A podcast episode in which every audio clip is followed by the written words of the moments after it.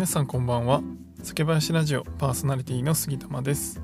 このチャンネルでは日本酒を知らない方にも日本酒をちょっと身近に感じていただけるように日本酒の選び方やエピソード日本酒の銘柄紹介などをテーマにお話しします。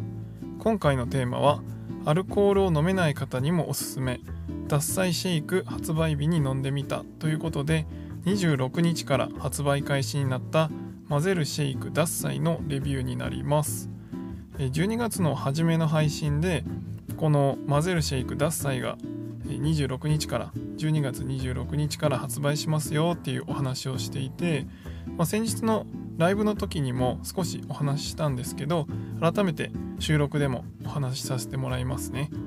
えー、結論から言うとですね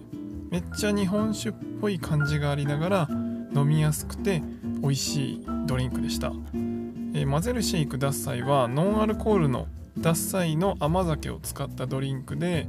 獺祭っぽい日本酒の香り。やっぱ香りはね獺祭のその日本酒に似てるなって結構思ったんですけど、まあ、そういうちょっと甘い香りというかそんな感じの獺祭らしい日本酒の香りに、えー、甘酒のお米の甘さがしっかりありつつそれがこうバニラシェイクに入ってるのでめちゃくちゃ飲みやすくなってました。あの以前販売されますよっていうお話しした時に甘酒を牛乳で割ると美味しいと教えてくださった方がいたんですがこのシェイクも多分この牛乳が入ることによってまろやかになってっていうのがこのシェイクでも同じことが多分起きてるんじゃないかなと思って本当に飲んだ感じ飲みやすかったんですよね。まろやかになってて。でしかも甘みがあるのでめちゃうまでした。あの本当におすすめですね。で今子育てをされているあのアルコールが飲めない日本酒が飲めないっていう方も少し日本酒を思い出せるようなそんなノンアルコールドリンクかなと思います。でなかなかあのノンアルコールビールとか飲まれてる方もいると思うんですがあのノンアルコールの日本酒ってあんまりなかったりしますし、まあ、甘酒単体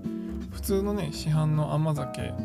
だとなんかそこまで日本酒っぽくないなって思うこともあると思うんですけどこの獺祭のシェイクは結構日本酒っぽいなって僕自身は、えー、思いました。あのー、ぜひね子育てで飲めない方に日本酒を思い出してもらうという意味でも飲んでいただければなと思います。サイズは S サイズと M サイズあったんですけどあの結構僕は S サイズでも十分満足な大きさでした。あの SNS でこれ飲んだ方が他にもいたんですけど M サイズを買った方があのちょっと多かったって言ってる人がいたのでまあ一旦 S サイズでいいんじゃないかなと思います。結構ね入ってますね。であの寒くなってきたんであの冷たいドリンクなかなか飲まないかもしれないんですが是非あのこたつとか暖かいところにいるとアイス食べたくなる人いませんか？僕そういう人なんですけど 是非あのあったかいところでこのシェイクを飲んでいただければと思います。あのこの年末年始ね皆さん家族で集まってあの家で食べることが多いと思うんですけど